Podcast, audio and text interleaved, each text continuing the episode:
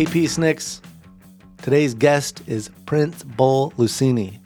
He is Executive Director at West Africa Drug Policy Network. It is one of my favorite parts about doing this podcast that I get to talk to people all over the world and learn about global drug policy from people's firsthand experiences. And it is so cool to get to meet and talk with people like Prince Bull. Though our conversations are not always cool when we're talking about policies around the globe that are destroying people's lives. I'd like to thank the West Africa Drug Policy Network for the challenging work that they're doing. And I'd like to thank Prince Bull for coming on the podcast and talking with me. He is joining us all the way from Accra, Ghana, in West Africa. There was a slight issue with the connection, and sometimes it's hard to catch everything he's saying, but it was worth it, even with the poor connection. And his points are easy to understand. And if you if you've been following this podcast and are in on the fight to end prohibition, And this is an important one to listen to. So let's dive in to the coast of West Africa with Prince Bull Luseni. America's public enemy number one in the United States is drug Drugs abuse. are menacing our society. What are Your thoughts on the drug problem? I had a great time doing drugs. So tonight, from our family to yours, from our home to yours, thank you for joining us. This is the Peace on Drugs. Prince Bull, thank you so much for being on the podcast, Peace on Drugs podcast. Um, and you work with the West Africa Drug Policy Network. Yeah, right. So ex- explain a little bit about your organization and wh- what your role is in the organization. All right. So thanks, thanks so much for having me on the podcast. Um, my name is Prince Bull Luseni, the Executive Director for West Africa Drug Policy Network. Um, West Africa Drug Policy Network, we commonly refer to as um, WADPN, is a coalition of civil society organizations um, across ECOWAS West Africa, which includes Mauritania, um, the goal of the network is to promote progressive, or if you like, evidence-based drug policy reforms, um, policies or laws or drug control regimes that are based on human rights, human rights of people who are affected by um, repressive drug laws. Um, um, mostly non-violent drug offenders, um, laws that are based on um, that takes into account public health um, um, concern. So it's it's it's not viewed as a criminal justice issue, as a public health concern, which has to also do with drug users or people who use drugs or who inject drugs and their exposure to um, drug-related blood-borne diseases and how it affects the general population. Um, so we have our secretariat that is established or is based in Accra, Ghana, and uh, we have chapters in all of the 16 countries. Um, these chapters at the national level try to promote or engage policymakers with alternatives to existing um, um, repressive drug laws and policies. Um, so, by the way, I also like to mention that the West Africa drug policy was set up by joint funds from um, the Open Society Foundation and the Open Society Initiative for West Africa. Um, so for the past five or more years, we have been um, engaging with policymakers across the region to ensure that um, drug control regimes, uh, laws are actually reviewed in the manner of um, what I stated earlier, human rights and then public health. We encourage government to see drug use as um, as a health concern and not a criminal justice issue and not a threat to security at all. And then we try to provide recommendations, particularly alternatives to incarceration and um, criminalization. So at WADPN and our allies, we believe that the use or possession of drugs for personal use shouldn't be a criminal offense. And in our in purporting um, um, recommendations um, to that, we think it should be decriminalized. They should remove criminal functions that are associated with or are imposed for the possession of drugs. Yes. And the, and the use of drugs. So, in the simplest term, it means we don't have to take people who use drugs through the criminal justice system to determine what happens to them. Yeah, it's a, it's a Um, health, a health so- issue, right?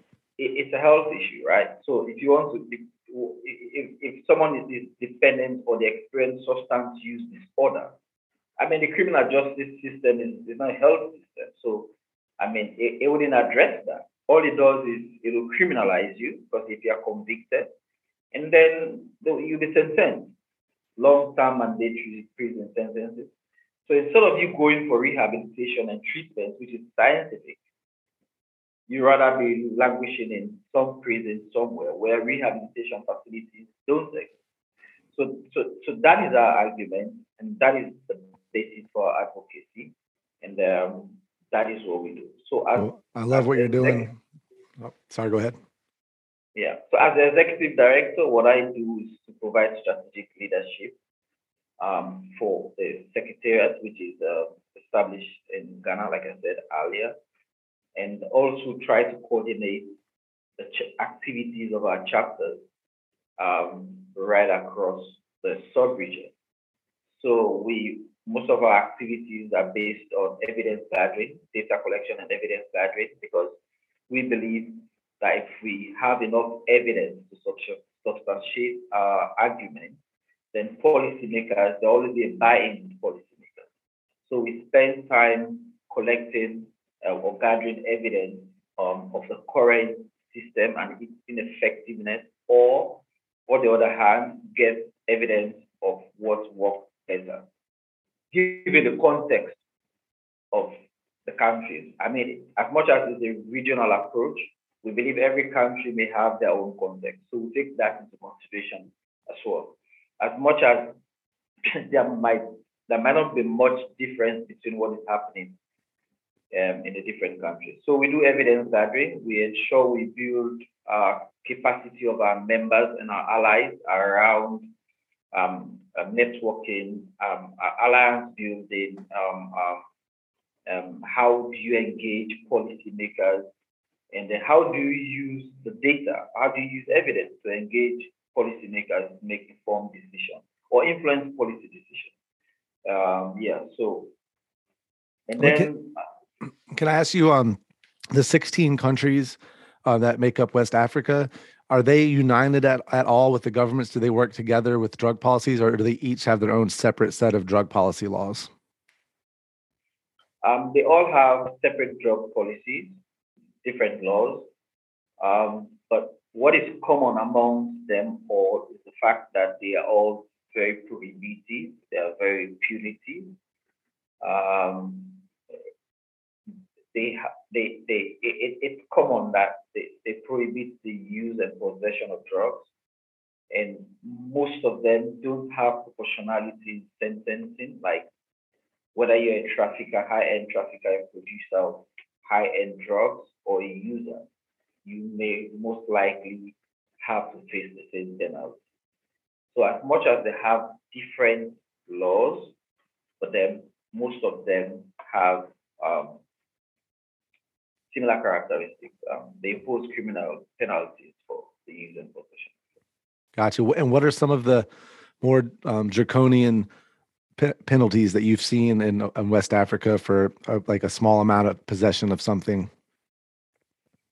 Yeah, so for for the most part, I wouldn't want to name some of the countries, but most of them have life imprisonment um, for um, possession of, or use of drugs because of the way the text itself was coined. So um, if you if you talk about sales, if you talk about life imprisonment for sales of drugs or for administration of drugs. That talks about drug use. So it to have to have someone sentencing a user for life in life imprisonment for mere possession of probably cannabis. Uh, I mean, it it it's ununderstandable. That is that is absolutely that's insane. Um, now, is there is it so a small amount of cannabis on a first possession charge could that land you life in prison? Um, so interestingly, to um, the, most of the, the text of these laws wouldn't they, they don't um, disaggregate. They don't. There's no scale. It, it's a possession, so it's not like the quantity. It doesn't take into account the volume or quantity or the purpose for which you possess the drugs, whether it's for personal use, whether it's for medical use, whether it's for, you know. So you you stand the risk.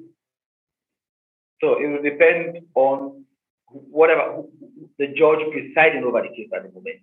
But to a larger extent, the judges are also their hands are also tied when it comes to maximum and minimum sentences.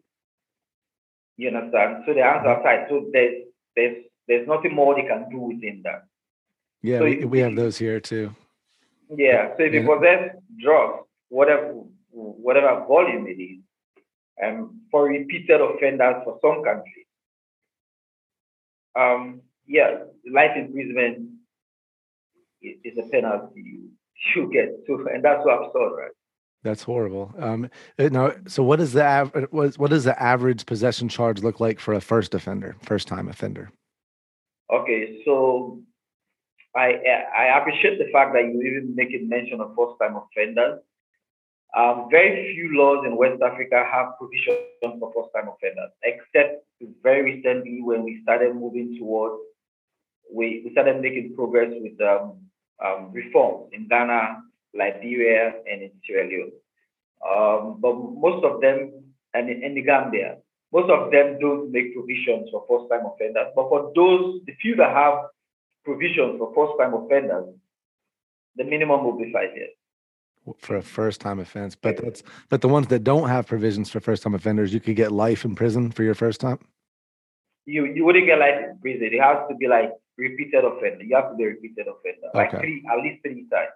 Okay, that's still it's still ridiculous, but um, it's good to know that it's not for the first offense, but still five years for your first offense is way is is I mean, and a lot of um, kids start young. So uh, do they make exceptions for AIDS, or does it not matter what age you are? Um, some of the laws do make exception for age, um, but but but as usual, you know, for law enforcement, they would have to incarcerate. So even for um, um, young offenders, you would have to serve some some some some prison time, Wow, and, and I think it will also range within two to five years. five years. It's like so for a 15 year old got caught could spend five years in prison. Oh yeah. That's that's all just awful. And um and your organization is working to try to end these laws. How um how much progress ha- has your organization been able to make, and how hard is it to to, to get these laws changed? Um, yeah, we have made some significant progress, but trust me, there's still much more to do. Um, it, it, of course, you know, policy reforms or legislative reforms will take some time, much more longer than you expect them to do to, to be. For example, Ghana, it took us like um, five years or a little over to get um, a law that really is not 100% decriminalization of drug use and possession. Mean, at least we're making provision for um, harm reduction practices and programs to exist. And it also takes away um, um, mandatory custodial sentence for possession or use of drugs. So, I mean, uh, we've made some progress with that. Currently, we're working on the legislative instruments to inform um, the, the, the implementation of that law. And then Ghana, Liberia, Sierra Leone, Senegal have developed, for most of them, for the very first time, a national strategy on drug law enforcement. So we, the, the West Africa drug policy was also played, played a key role in, in, in, in, in, in, uh, setting up um, those strategies. We made a lot of contribution in a way. And then in Liberia, we actually, it actually took us lesser than it, it did in Ghana to reform the law and have it passed. But because of the bicameral legislative system in Liberia, the law has been, we reformed the law. We were able to reduce penalties for use and possession. We were able from five years to 18 months for first, second, and third offenders. For third offenders, you probably want to refer them for treatment and rehabilitation, um, voluntary treatment and rehabilitation. So we were able to get those in Liberia and um, in, in 12 months, we're able to pass the law at the House of the Representative level. So that law was sent over to the Senate, and we're expecting the Senate, I mean, to debate and then concur so that we move it on for presidential access.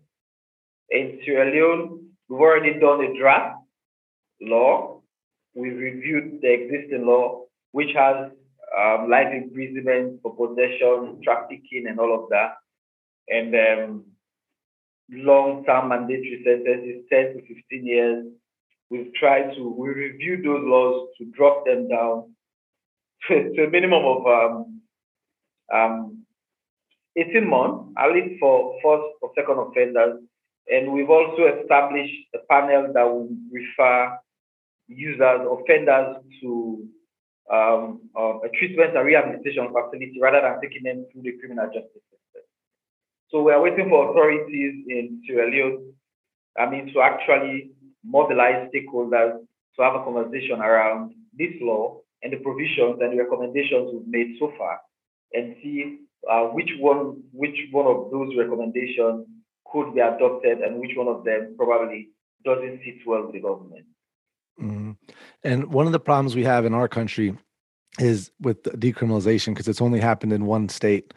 Um, and the thing that we fight against is there's a huge invested interest in keeping the drug war going because a lot of people's jobs depend on it. You have all the law enforcement and the prisons and the prison guards, and their their career, their livelihoods depend on arresting arresting people for drugs, and this which is a horrible thing that uh, our economy should rely on. But do you have similar problems with that? Is that what you're up against? Yeah, so um, as much as we don't have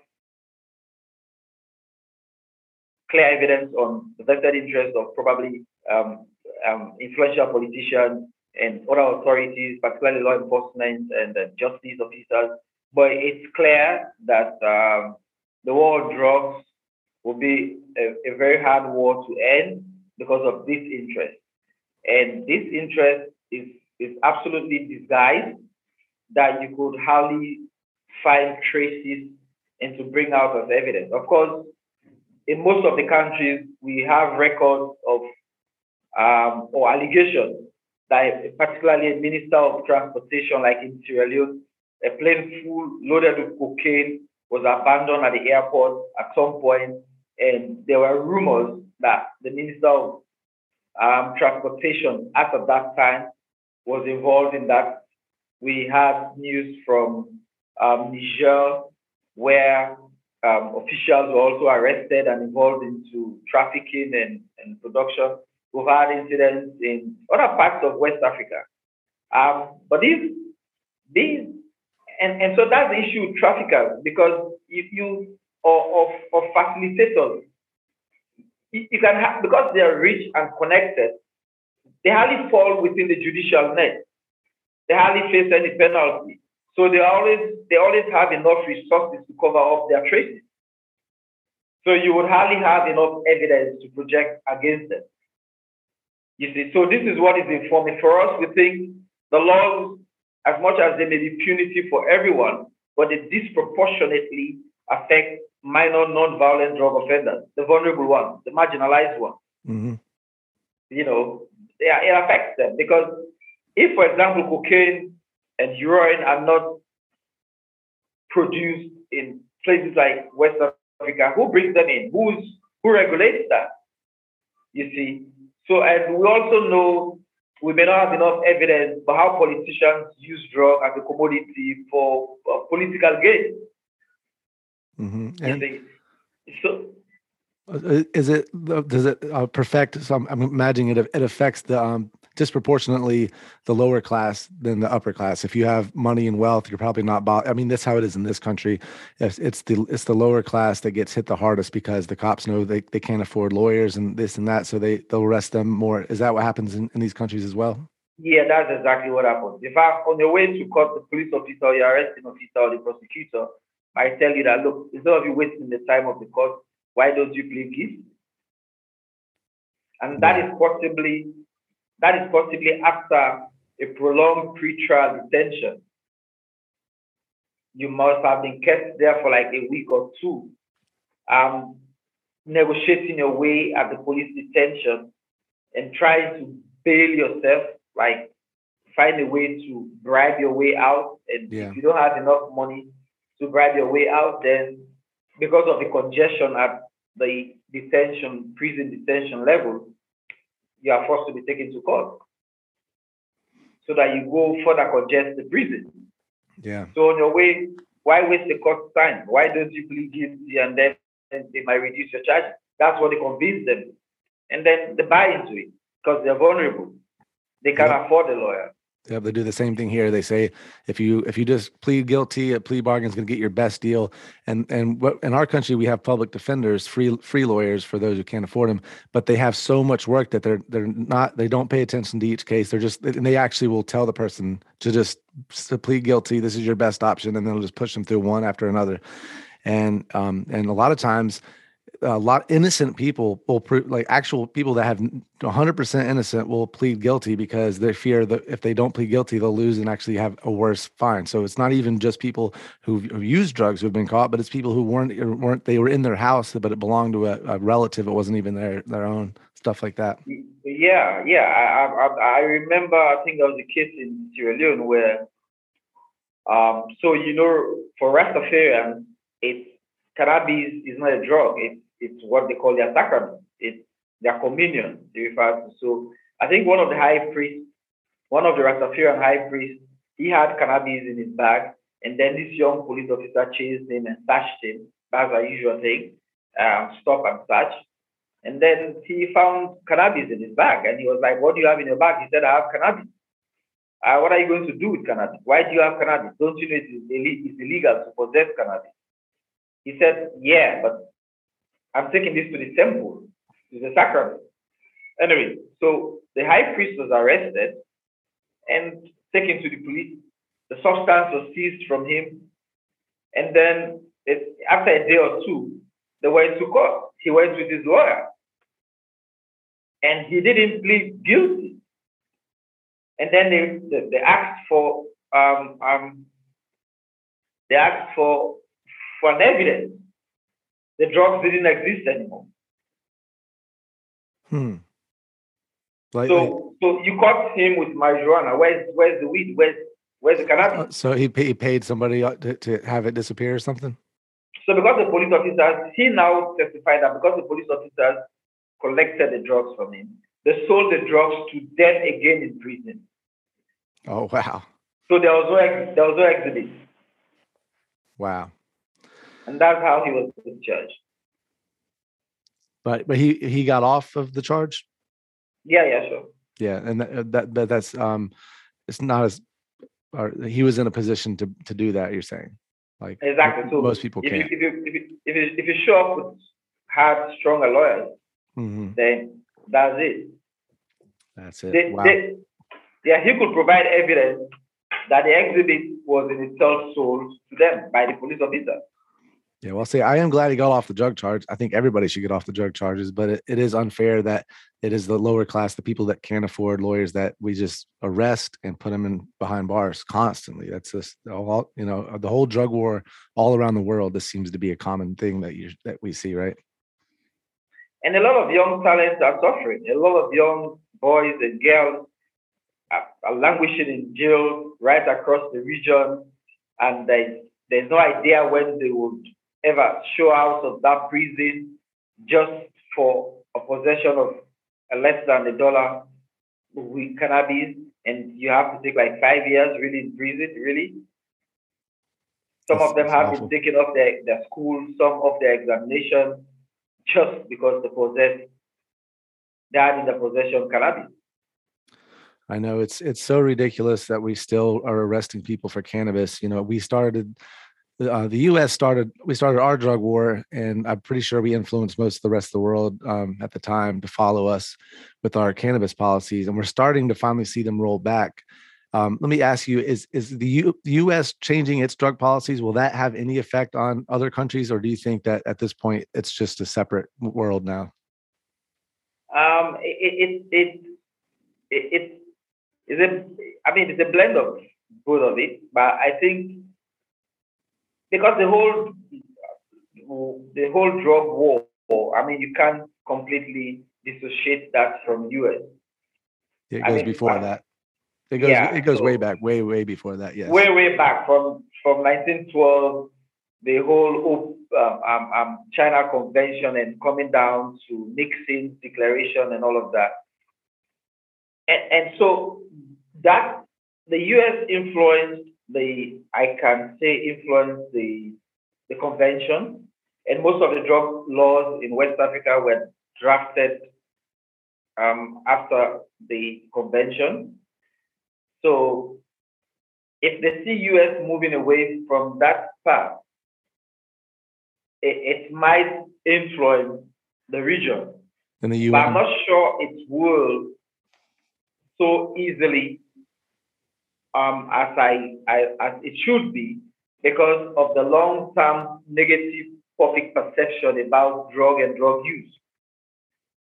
And politicians haven't seen it as um, as one we can gain from, right? So if you talk to them about alternatives, you have to mention harm reduction Mhm. and they will have to check the cost. Who benefits from the harm reduction? We politicians, no. Um, if we want to maintain law and order, we have to criminalize even petty offenses like drug use and possession. So how does that help them? So if US should move, probably if we have more states um, decriminalizing, um, I don't know how that argument would fit in the context of West Africa. Mhm. But then, because of the religious position and other social position in West Africa, it, it, it, hasn't been easy because they see it as a moral failure. Drug use as a moral failure. They see it as a criminal justice issue. Somebody has to be arrested for the police officer to be promoted. Somebody has to be incarcerated for police officers to be promoted. The Mhm. prison has to, they have to prevent crime. And because drug use has been directly connected with violence and crime, for the police officer, if you want to prevent crime, you prevent drug use. Yeah. Well, also, if you want to arrest people to fill up your prisons to, you know, for the money that it generates and the jobs that it generates, it's hard to find a lot of people doing violent crimes. But drugs are something a lot of people use because they're self medicating for whether it's trauma or, or some people just want to relax and feel better. But a lot of people do drugs, so you can arrest a lot more people that way. That's and that's what they kind of do around the world as a system of control. They can arrest a lot more of a population if they if they do arrest for drugs. Yeah, and that's what's happening. I mean, a lot of um, vulnerable, low level arrested. Go to marginalized communities, you launch some military attack and arrest people for. I mean, I mean, they can't even be arrested for loitering. like, Yeah. you're loitering, so arrest you. You, um, uh, there's there's another offense, and, and so that's another thing too. I must say that if you go to prison and try to check the record for people who are arrested for drug use and possession, you would mostly find um, arrested for loitering or arrested for riotous conduct. So if you should storm drug use communities and everybody decides to run away, and then you try to forcefully arrest them or arbitrarily arrest them, and then there's a fight, and then it's called riotous conduct. And and and and and and, and even besides that, you can be arrested and jailed for five years for frequenting, but for moving around drug use environment. Really? It's like more. It's called frequenting. So why do you have to frequently move around where people take drugs? So, Because so, you- so you're saying you don't have to be caught with drugs. You can be caught going to known places that have had drugs and they'll arrest you for that. Yeah, they arrest you. Most of the laws they arrest you for that. That's uh, we have similar stuff. I've heard about that here. I'm not sure if it's quite exactly the same, but I have heard of you. th- They'll uh, be able to illegally detain you for leaving a place that was a known drug residence, and they can. I think they can arrest you for it, but I don't know if they can charge you without anything. I'm not 100 percent on that. Um, I wanted to ask you how uh, you know, the the drug the black market drug trade tends to be pretty violent. It is here. It's extremely violent in Mexico. How violent is the drug trade in West Africa? Um, it, it we don't have a history of um, that extreme. You can, of course, you can't. if there is any form of violence, it can't be compared to what is happening in Mexico, um, um, um, Philippines, and Oh, because you, you said they don't have guns there in West Africa. The people. sorry. Do the people have guns in West Africa the way that we do? Um, no, no, not not as common as it is. Um, Okay. It's I, I think in most part, most countries in West Africa, because of the history of probably conflict, it it's hard to really possess firearms. Um, I mean, few few I mean few influential, affluent um, society members may have, but it takes a lot of process to get to possess guns legally and and it's it's it's it's also not advisable to possess it to have it illegally. And do you think that that affects the the having less violence in the in the black market drug because there's not as many guns? Yeah, there's less violence. Um, most violence are reported when probably um, authorities launch um, some raids, like on they come to drug environment and try to raid, and Yeah. so there's So always the, so the violence actually involves involves law enforcement.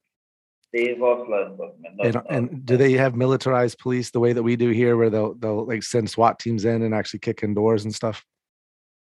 Um, so in most of the West African countries, they have the agency, uh, which has its um, employees who are actually supposed to enforce those laws. But it, it, um, the police, the police has is a, is a general role or duty or responsibility of the police to arrest for crime. So if drug use and possession is a crime, then police can always arrest. But for special operations that are launched by government most times, you would have the police, the military, and probably the agency present in, in operations like that. And they go along with arms, definitely. Got you. And um, one thing I saw on your website was uh, the drug war. You said it influences democracy, and I was curious how how the drug war affects democracy. Um, yeah, so back to what we were saying um, earlier in this podcast, you remember we spoke about um, how influential politicians, the vested interest. hmm So, uh, um, as lucrative as the business is, and how much politics, politics is, a kind of capital investment, if you like.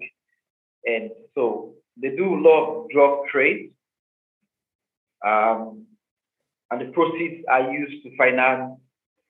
Um, the proceeds are used to finance political parties. So once you get to power, because these proceeds were used to get you to power, then it means traffickers will have more leverage to operate their business.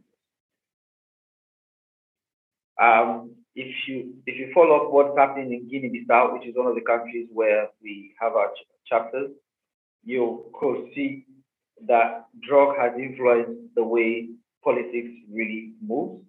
Places like Mali, and besides what you get from the proceeds and how you support political parties to get back to power, drugs are even used to, to perpetrate violence during elections, to intimidate opponents. Yeah. So for um, politicians who have access could still buy and then give to talks of their security um, um, apparatus, private security officers, and young boys and girls, get them intoxicated to intimidate uh, their opponents. Yeah, so democracy has really found itself in that fix. And um, police officers, security officers have, have, have always been vulnerable to traffickers. And so it makes security issues very volatile. You have to bribe, most traffickers will have to bribe their way to go through that system. Yeah. So it, it there's a lot of influence even with governance. Drug, there's a lot of ways God drug influence governance. The fact that we have people who have vested interest in it who wouldn't also allow the war on drugs to end, that in itself is, is influencing its eh, eh, governance in all of itself because it, it discriminates against certain steps of our, our society. It, it push, pushes them to a place where they're marginalized. You know, Yeah. so, so most of our elections are run from proceeds of drugs. Wow, that's and then that yeah, so it has a heavy influence on democracy. Wow, and I you know I wonder how much of that happens in our country. I don't know if that direct money influence. It definitely happens uh, and on different levels though, and it definitely happens within the DEA and the certain drug administrations because a lot of those people are paid off as the drugs come in. I mean, there's so many drugs going through through our borders every day. But um, let me ask you this: um, How uh, optimistic are you about the the decriminalization in West Africa? Do you think do you think it will eventually happen, and, and if so, about how how many years do you think this might take before they could do a full decriminalization? Yeah, um, that's a good question. With adequate resources, I think in 10 years, um, at least 80% of West Africa would have decriminalized, even if it doesn't mean 100% decriminalization. But prison time for possession and use would reduce considerably from the normal five years to at least eight two months, like 18, 12 months, and all of that. And um, people who are problematic drug users with substance use disorder would have access to treatment, rehabilitation, and possibly um, social reintegration. Um, The science, I say that because the science are all over the place. Um, law enforcement officers have reached a point where they themselves not just have not just acknowledged that their lives are put at risk, but have also have also acknowledged that um, the war on drugs doesn't provide a solution. They've also acknowledged the fact that a lot of resources and time going into it. So there's there's need for an alternative. Mm-hmm. And most of these law enforcement and justice officers who are enforcing laws like this are also users. They, they themselves use drugs, but they can't come out to the open to say that we also use drugs. We are probably dependent on drugs because they don't want to have a backlash from society. Right. But the reason why that projection is correct with more funding is because as we speak, even though the laws in most of the West African countries have not been changed, but provisions for harm reduction, drug treatment, and rehabilitation is ongoing in most countries. That's good. That's good. Senegal is a typical example, Sierra Leone, Ghana, Benin, um, Ivory Coast, Burkina Faso. I mean, these countries have established harm reduction programs. They have drug treatment and rehabilitation centers. Um, some of them may be administering scientific approaches. Others may be taking a religious approach, but at least they do exist. We have a needle and syringe exchange program in some of the countries. We have um, condom distribution program Mhm. and um, some other substitute therapies are happening in the sub-region as much as they are still criminalized by the law. So it shows the political willingness of most of the countries to reform. All I think they need is actually um, the experts in areas like that to, to present compelling and convincing evidence that um, decriminalization will serve better and also influence governments and talk, let them understand that the conventions themselves makes provision for the availability of these drugs for scientific and medicinal purposes.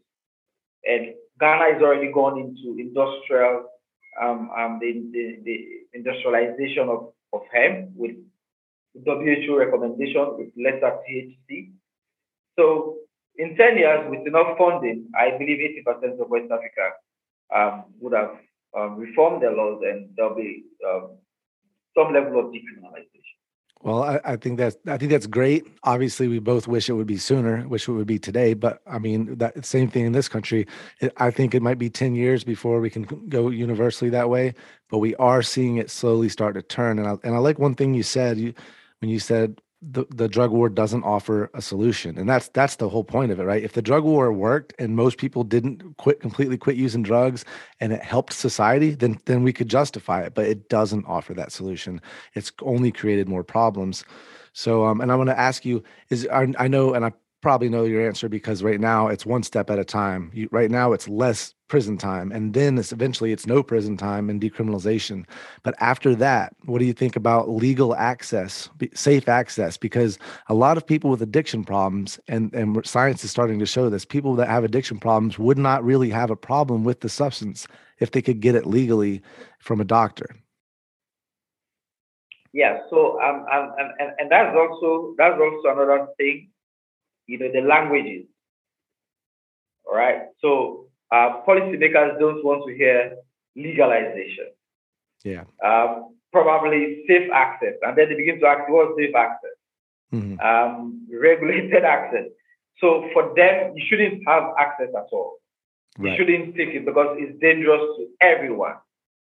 So that's the kind of mindset that drug is is really dangerous. So you don't there's no safe access. I remember some time back, uh, there were some advocates in some parts of West Africa who were advocating for safe abortion. And they were like, abortion cannot be safe. So drugs cannot be safe. Um, I think, yeah, so we put out this argument before that because it is criminalized, you put people who need drugs in a position where they cannot um, they cannot verify what they take because they, they don't, there's no safe access. Because it's, illegal, it's illegal, everything is coordinated by criminal networks. So if criminal networks are doing this in a, a that, that the trade happens in an unsafe environment, it is more likely that you are taking substances that you don't need because mm-hmm. why is it that the food and drugs association or the, the, the commercial bureaus wouldn't come to verify or validate the substances that we take.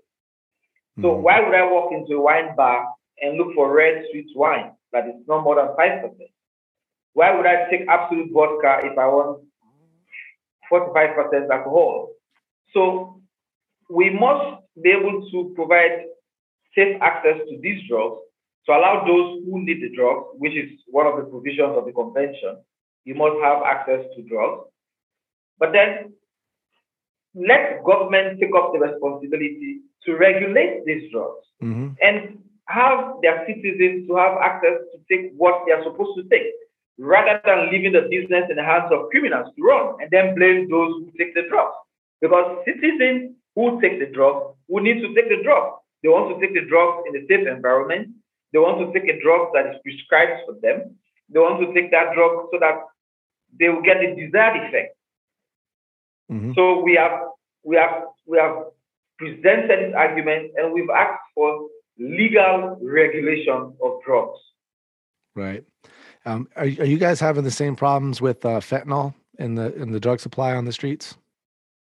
Say again you know, uh, fentanyl, the super strong opioid that's showing up uh, showing up on the streets and is killing people. Are you guys having the same problems with that? Um, I, I, think it, it may be it may it, it, may be appearing in a different name in West Africa. Yeah. But I think there's there's this very harsh drug called Kush. Um, I, I, I think it's it's, it's it's like the synthetic cannabis with, with, with some other chemicals Oh, the synthetic cannabis is also dangerous, but it's um not as common or as popular here as the the okay. fentanyl is. Is opio is opioids big over there, like heroin and stuff, or is it more cannabis?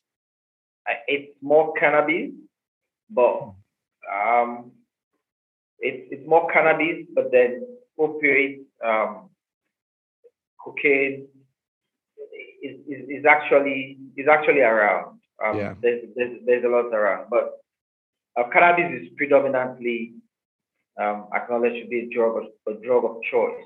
Gotcha. know, I'd say cannabis is more popular here too, but we do have a big problem with opioids right now, and it's the fentanyl that's gotten the supply. So let me ask you this: you did you you said you brought up going to a wine bar, so I, I assume alcohol is is legal for adult use, and um and is it illegal in all sixteen countries in West Africa? Yes, yes, for adults, yes. It's it's kind of just funny to me that that's the same. Almost all countries around the world, alcohol is the one exception they make, and it's one of the most dangerous drugs out there. I I enjoy a, glass of wine. I enjoy having some beers, but it doesn't mean it's a, it's a it's a dangerous drug. It's a hard drug. Very, very dangerous. And can you imagine? We had, I think, in one of the West African countries, we brought a, um, um, a psychiatrist specialist who did some research, and he came and he said, alcohol is the most dangerous currently, and it kills more people in that particular country than the drugs they're referring to. Mm-hmm. It's crazy. It is. It's just so. I just think it's a, it's a It can't just be a coincidence, but that alcohol seems to be the drug that is just legal everywhere, and maybe because it's too easy to make and control, or because the politicians aren't gonna. They, they like going to the bar and drinking. I, I don't know exactly what it is, but it's just the, the drug that's accepted in most places. And the other ones that are actually safer, heroin is actually safer than alcohol. They've done studies. If it's if it's a, a safe supply, like alcohol is, if it's not, you're not getting stuff on the streets that could have fentanyl in it it's actually safer and and it causes less violence on other people alcohol causes people to become violent and get in fights most domestic abuse happens with alcohol Yeah, So- yeah, yeah. yeah. so Prince Bull thank you so much for doing the podcast before i let you go i just want to ask you one last uh, thing is um how can my listeners help support your group um and what you know what can we do to help Yeah. So, firstly, um, we would want your listeners and um, to understand that drug use and drug possession is a criminal justice issue, is a public health concern, and uh, for those who are listening to us who have had this perception that drug is a moral failure, drug is a criminal activity, drug use is a criminal activity, I want them to understand and begin to see from a public health perspective and also take this message around the world. And if you are listening from West Africa, you possibly could call one policymaker and begin to let them understand that alternatives to incarceration and alternatives to criminalization of drug use and possession could serve better, could raise a healthier generation, raise a healthy youthful population. It means we pay more attention to them. Those alternatives will include diversion from the criminal justice system to probably a non-punitive system. Our website is uh, www.wadpn.org. We are based in Accra, and if you think you want to join our campaign and our advocacy for the decriminalization of drug use and possession, uh, you can always reach out. There is a column, uh, there's a page on our website. We have our social media handles. I mean, they could check on um, Instagram, they could check on uh, Facebook, they could check on Twitter, and they can always reach onto us for questions and clarifications and probably advocacy materials which we could share with them. We are also open to receive funding, I mean, from those who may be listening, and uh, we use our funding mostly to engage policymakers, but to also make provisions to educate people who use drugs about the law, safe drug use, safe sexual behavior, and um, the rest of it. So, um, whatever you want us to do with the funding that will help a drug user somewhere to get out of um, whatever they found their drug use or their drug use habit, we'll be very grateful to use your funding and account for that funding and ensure there's value for money so that will help our brothers and sisters who have been marginalized, who have been criminalized, and um, to reintegrate them, to rehabilitate them and reintegrate them into society. So I'll call upon all our listeners to join the campaign to end the war against drugs. Yes, that that is our mission here. And thank you so much for doing this. I really love the work you're doing. And just one last thing I meant to ask you is as where are you joining us from exactly? Sorry? Where where are you right now? Where are you joining us from? Um, yeah, I'm joining you from Accra, Ghana. In Ghana. Okay. That is so awesome. So good to meet you, Prince Bull. Thank you so much for doing this podcast. and um, just keep fighting the good fight. We're going to do the same thing here. That's good. Thanks for having me too on the podcast, and I hope we'll have to do some other sessions some other time. Definitely, definitely. We'll have to see how, how this thing progresses. I'll get you back on. All right. All right. Thank Bye. you. Bye. You're welcome. Bye. All right, Peace Nicks. As always, thank you for listening. Thank you for being a part of this. Thanks for fighting the good fight with me. This is something that we have to be open about. We have to be loud about. We have to talk about. We can talk about it on social media, talk about it on Twitter, uh, repost things that, that you see about global prohibition that infuriates you. Retweet, repost, tag, share. And um, another thing that you can do, this is a huge thing you can write your senators and your congressmen. And I think I already might have lost some of you when I said that, but it's actually really easy. I have done this to both of my senators. Marco Rubio has responded. It is uh, an infuriating response, but a response nonetheless. He knows where I stand on prohibition, and I am doing a response uh, podcast about it that will be released for the July 4th week about um, more that we can do with our congressmen and our, and our uh, senators. I emailed my Congressman Byron Donalds. Still waiting on a response. They've they've let me know that they've got my message, but they haven't actually sent the response that they're going to send, explaining that legalizing marijuana is just not safe, it, uh, or it sends the wrong message to children. It, it, it lets them the wrong message is that marijuana is safe. Uh, marijuana is safe, and anyway, I'm going to do a whole podcast about that. But um, point is, you can Google who is my congressman, who are my senators. You put in your zip code, it'll tell you exactly who your congressman is, who your senators are, and a link to email them. So it's super simple. You can be very simple, direct. That's what you need to be. Tell them where you stand on prohibition. Tell them you're ready for the drug war and you want to save lives. So thanks for listening to the podcast. As always, if you like what we're doing, give us a five star rating on Apple. Follow us on Twitter, Instagram at The Peace on Drugs. Subscribe to our newsletter, www.thepeaceondrugs.com slash subscribe. We're going to let Twiggy Branches take us on out. out, out, out.